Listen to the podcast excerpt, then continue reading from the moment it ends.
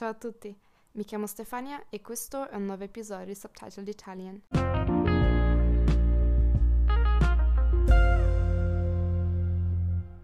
Buongiorno a tutti e bentornati. È da un bel po' di tempo che uh, non pubblico nessun episodio del podcast. Per quale motivo? Ecco, la ragione ve la svelerò più avanti in questo episodio. In realtà volevo darvi innanzitutto questo annuncio, ovvero questo è il primo episodio di quella che io ho deciso di chiamare seconda stagione del podcast. Per quale motivo? Perché cambierò un po' la struttura eh, dei miei episodi, ovvero ho deciso di dedicare alcuni episodi uh, che rappresenteranno appunto la seconda stagione del podcast a degli argomenti di grammatica. Uh, attenzione però, con questo non intendo dire che durante l'episodio vi spiegherò semplicemente le regole uh, di qualsiasi argomento di grammatica. Uh, ecco, non è questo il mio obiettivo. Um, I nuovi episodi non so ancora quanti ne farò, ma ce ne saranno sicuramente alcuni. Uh, saranno organizzati nel seguente modo. Quindi, nella prima parte vi spiegherò mh, mm, in modo abbastanza in realtà uh, rapido, non molto nel dettaglio, uh, un argomento grammaticale. E nella seconda parte invece andrò a parlarvi come al solito di un argomento ma cercherò di usare mh, mm, in maniera particolare um, l'argomento di grammatica che vi ho presentato precedentemente. In questo modo, se alcuni di voi conoscono già quell'argomento grammaticale, possono tranquillamente saltare la parte della spiegazione e andare eh, ad ascoltare, insomma, ehm, l'episodio vero e proprio, quindi dove ci sono io che chiacchiero uh, del più e del meno di argomenti vari e in questo modo possono fare mh, una vera e propria pratica di listening. Um, detto questo, io direi di lanciare la sigla e di cominciare subito con l'argomento di oggi, ovvero il passato prossimo.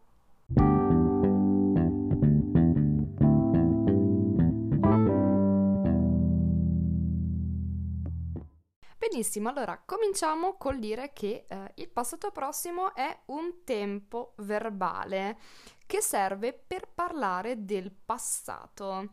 Um, so che uh, per gli stranieri a volte è molto difficile capire a cosa servono tutti quei tempi verbali che utilizziamo noi italiani, ma sebbene ce ne sia alcuni che obiettivamente non sono poi così fondamentali, Uh, il passato prossimo è un tempo che dovete assolutamente sapere uh, perché è fondamentale il verbo base per parlare del passato. E, con passato non intendo solo, non so, un evento che è accaduto 200, 300, uh, 1000 anni fa, ma anche qualcosa che abbiamo fatto un secondo fa.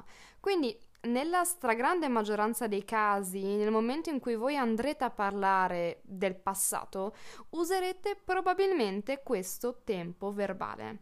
Quindi adesso vado a spiegarvi un po' più nello specifico quando usare questo tempo e poi vi spiegherò rapidamente come uh, si forma. Ripeto, visto che non sono vere e proprie lezioni di grammatica, la spiegazione uh, sarà molto rapida. Quindi vi consiglio, se non l'avete ancora mai studiato, um, vi consiglio di magari utilizzare una grammatica. In ogni caso vi consiglio di prestare molta attenzione a ciò che vi racconterò dopo la spiegazione, perché in questo modo potrete già cominciare un po' mh, ad assimilare, a capire come si forma il tempo verbale passato prossimo, quando si utilizza, in che modo si utilizza um, in ogni caso farete pratica di listening, che va sempre bene, che torna sempre utile. Allora, cominciamo col chiederci quando si usa il passato prossimo. Il passato prossimo indica un'azione puntuale nel passato. Vediamo alcuni esempi. Numero 1. Ieri sera per cena ho mangiato una pizza. Numero 2. I miei genitori si sono sposati 26 anni fa. Numero 3. La settimana scorsa sono andata a Roma per lavoro. Numero 4. Ho cominciato a studiare inglese quando avevo 6 anni. Ora, vorrei fare un attimo eh, alcuni paragoni con l'inglese perché potrebbero tornarvi utili. Prendiamo le seguenti frasi. I have worked a lot today. I have been to Spain twice. I went to Sardinia last year. E qui ho una buona notizia per voi perché tutte e tre queste frasi si traducono con il passato prossimo, anche se eh, in inglese si utilizzano dei tempi diversi. 1. Ho lavorato un sacco oggi. 2. Sono stata in Spagna due volte. 3. Sono andata in Sardegna l'anno scorso. E qui ho una buona notizia per voi, perché tutte e tre queste frasi si traducono con il passato prossimo, anche se in inglese si usano tempi verbali diversi. Frase 1. Ho lavorato un sacco oggi. Frase 2. Sono stata in Spagna due volte. Frase 3. Sono andata in Sardegna l'anno scorso. Tuttavia, attenzione a questo esempio. I have studied English since 2006. Oppure I have studied English for three months. O anche l'alternativa I have been studying English since 2006. In italiano diremmo infatti studio inglese dal 2006 oppure studio inglese da tre mesi utilizzeremo quindi il presente. Infatti, se voi diceste ho studiato inglese per tre mesi, e attenzione, per tre mesi e non da tre mesi, ho studiato inglese per tre mesi significherebbe che adesso non lo studiate più, ma che in passato l'avete studiato per la durata di tre mesi. Uh, e questo direi che è abbastanza per quanto riguarda il suo utilizzo. Um, ribadisco, questo è solo un rapido riassunto che può esservi utile per fare un ripasso um, o per cominciare a capire come funziona questo tempo verbale senza dovervi mettere a leggere libri di grammatica. Se però volete saperne di più, provate a cercare degli articoli più completi sul web oppure provate a consultare i vostri libri. Parliamo ora di quella che è la formazione di questo tempo verbale. Il passato prossimo è un tempo composto. Che cosa vuol dire? Che si forma unendo due parti, due elementi. L'ausiliare, e in italiano abbiamo l'ausiliare essere oppure avere, e um, un participio passato. Vi spiegherò subitissimo di che cosa si tratta. Allora, Uh, nel caso dell'ausiliare, essere o avere, va coniugato al presente. Quindi se prendiamo la frase uh, la scorsa settimana sono andata a Roma per lavoro, abbiamo sono al presente che è l'ausiliare. Andata è il participio passato. Uh, quindi abbiamo ad esempio andare, andata, oppure andato, oppure andati, andate um, non so, bere, bevuto, dormire, dormito.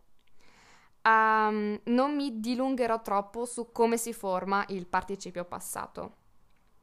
Uh, sappiate che bisogna usare quello per formare um, il passato prossimo.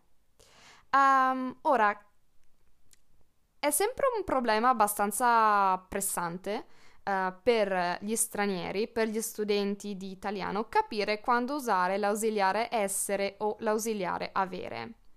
Qua dovrei aprire una parentesi gigantesca, cioè dovrei fare veramente un episodio da due ore per riuscire a spiegarvi tutti i casi. Io vi do delle linee generali, quindi ci possono essere eccezioni, casi particolari, prendetele come linee generali, va bene?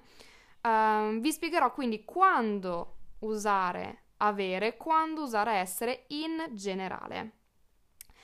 Uh, useremo avere quando usiamo un verbo transitivo. Che cos'è un verbo transitivo? È un verbo che è seguito da un complemento oggetto, che può essere seguito, non sempre, però può essere seguito da un complemento oggetto. Se io dico ho mangiato davvero bene in quel ristorante. Il complemento oggetto non c'è, non è espresso, però Potrei dire ho mangiato una cena, ho mangiato un pasto molto buono in quel ristorante, quindi potremmo effettivamente mettere un complemento oggetto dopo il verbo mangiare. Ecco perché usiamo l'ausiliare avere. Se invece parliamo di un movimento, uno spostamento, uh, un cambiamento, utilizzeremo il verbo essere. Ad esempio, uh, sono andata a Roma per lavoro. Uh, Lucia è diventata mamma a 30 anni. Uh, sono stata molto bene in tua compagnia. Un ultimo dettaglio importante che mi sento in dovere di darvi è che uh, se usiamo il verbo essere, uh, è molto importante ricordarsi che il participio passato cambia la finale, l'ultima lettera, in base al soggetto. Quindi Giorgia è andata in vacanza alle Hawaii. Oppure Giorgio è rimasto a casa a studiare. Siamo andati tutti insieme in discoteca. Le ragazze sono tornate molto tardi dalla festa. Questo è quanto. Uh, so benissimo di aver ridotto di molto ciò che c'è da dire sull'argomento, ma ripeto, non voglio renderla una semplice, non voglio rendere questo episodio una semplice lezione di grammatica. Um, spero comunque di avervi aiutato in qualche modo, magari anche solo a ripassare un po' quelle che sono le regole generali uh, del passato prossimo. Uh, adesso invece passiamo alla parte più divertente, uh, almeno lo spero, mm, quindi quella in cui vi racconto qualcosina, chiacchiero un po' um, e appunto cercherò di utilizzare uh, il passato prossimo molto spesso in modo tale da farvi fare pratica, sebbene sia una pratica passiva di ascolto, di questo tempo verbale.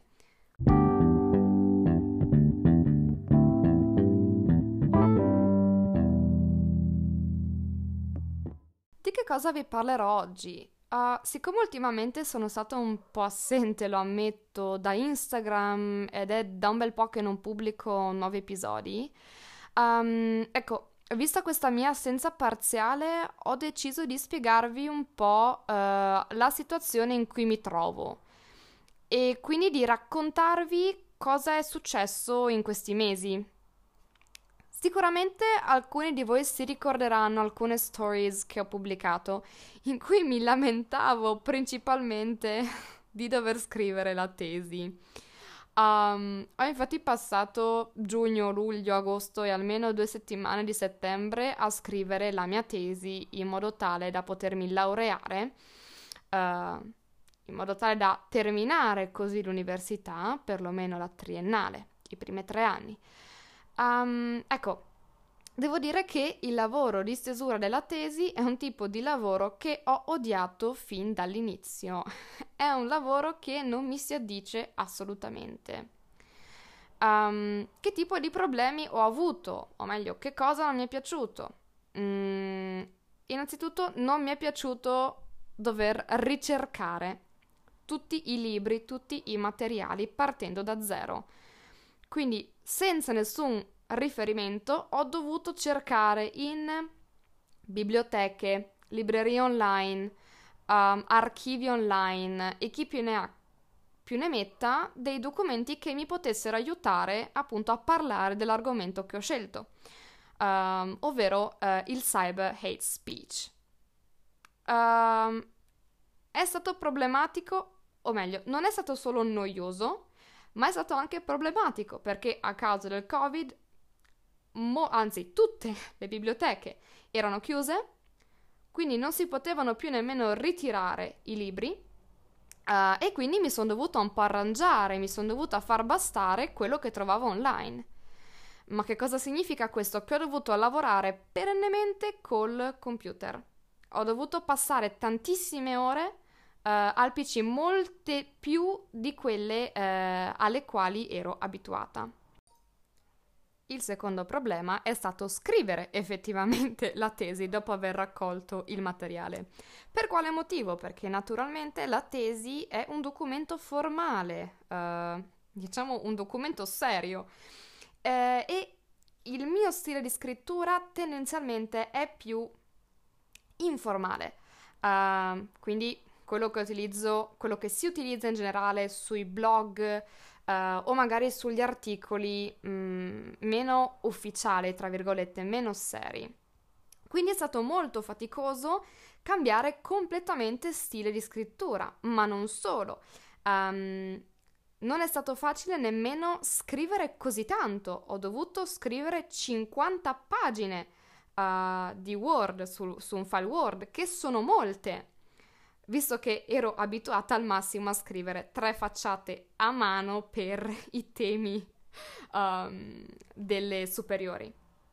Quindi ecco, ci sono state molte difficoltà uh, che alla fine ho superato perché ho consegnato la tesi, l'ho finita in tempo um, e quindi ora sto solo aspettando di ricevere il voto di laurea. Nel frattempo non ho non ho lavorato solo sulla tesi, uh, ma ho anche cercato di mantenere un po' uh, le abilità nelle varie lingue, recuperare le abilità che avevo perso nelle varie lingue, quindi ho studiato russo, ho studiato tedesco, um, ho cominciato a studiare spagnolo anche se ho dovuto smettere uh, circa un paio di settimane fa per motivi che vi spiegherò tra poco e ho anche studiato un po' di francese, utilizzando in realtà vari metodi, quindi ho guardato film, ho letto articoli, um, non so, ho guardato brevi video su YouTube, ascoltato alcuni episodi di alcuni podcast che avevo trovato. Insomma, ho svolto attività varie con l'obiettivo di um, rafforzare uh, o recuperare delle abilità nelle varie lingue che conosco. Ma non solo, alcuni di voi avranno sicuramente partecipato ad alcuni live che ho fatto su Instagram e avranno sicuramente anche visto che ho organizzato dei mini corsi di conversazione che in realtà si concluderanno con questa settimana. Preparare tutto il materiale e con materiale intendo video e PDF e moderare le conversazioni um, ha rappresentato un impegno abbastanza faticoso, anche se ammetto di essermi divertito un mondo. Tra le altre cose ho anche iniziato a insegnare ufficialmente online. Naturalmente non seguo molti studenti al momento e le ragioni credo siano abbastanza ovvie. Avere tanti studenti significa avere meno tempo da dedicare al singolo studente e io invece ci tengo ad aiutare nel miglior modo possibile le persone che aiuto. Inoltre, anche per quanto riguarda l'insegnamento, mi piace preparare dei materiali miei, ma questo richiede tempo. Un'ulteriore novità è che mi sono ufficialmente iscritta uh, all'università magistrale. La magistrale dura due anni ed è una laurea di specializzazione che si può fare solo dopo aver finito la triennale. Mi sono iscritta al corso di lingua e cultura italiane per stranieri, in modo da ottenere finalmente una certificazione ufficiale che mi permetta di insegnare l'italiano anche in centri privati. Ho abbandonato un po' l'idea di insegnare nelle scuole pubbliche perché ci sarebbe un percorso ulteriore da fare che ho deciso di non fare, ma anche perché preferisco l'ambiente che c'è negli istituti privati e il tipo di relazione che si può instaurare, creare con gli studenti. Si è trattata di una scelta fatta all'ultimo momento e che quindi è stata un po' imprevista, un po' improvvisa, quindi mi ha un po' scombussolato i piani.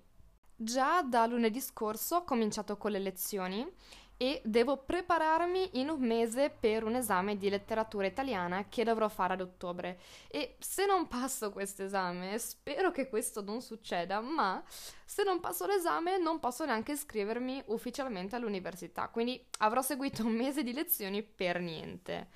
Potete dunque immaginare come ultimamente io sia un po' incasinata, se vogliamo proprio utilizzare termini così, molto colloquiali. Oppure se vogliamo essere un po' più formali, utilizziamo il termine impegnata, oberata dagli impegni. Spero comunque di continuare a gestire la pagina Instagram nel modo più professionale possibile e spero di poter continuare a pubblicare contenuti abbastanza regolarmente. Per quanto riguarda il podcast, temo che gli episodi diventeranno due al mese. Però ecco, comunque il desiderio di continuare ad interagire con voi sulla pagina Instagram c'è assolutamente. Quindi farò il possibile per riuscire a conciliare un po' il lavoro, l'università e la pagina. E con questo mi sembra di aver detto tutto ciò che avevo bisogno di riferirvi. Uh, certo, la settimana scorsa, probabilmente lo saprete, sono andata al mare tre giorni con la mia famiglia, ma questo non è particolarmente importante. Credo che non sia per voi di particolare interesse. Ciò che invece mi interessa sapere è se questo nuovo format vi torna utile oppure no. Quindi vi invito come al solito a condividere le vostre opinioni insieme a me scrivendomi un'email oppure mandandomi un messaggio su Instagram perché ci tengo davvero a sapere se questo tipo di episodi vi torna utile, se mh, effettivamente è efficace. Certo, l'obiettivo non è lo stesso identico degli episodi precedenti, della stagione precedente, ma credo comunque che abbia una sua utilità e che in ogni caso possiate trovare nuovo lessico anche in questo tipo di episodi. Per oggi quindi io vi saluto, spero di sentirvi presto, statemi bene, ciao ciao!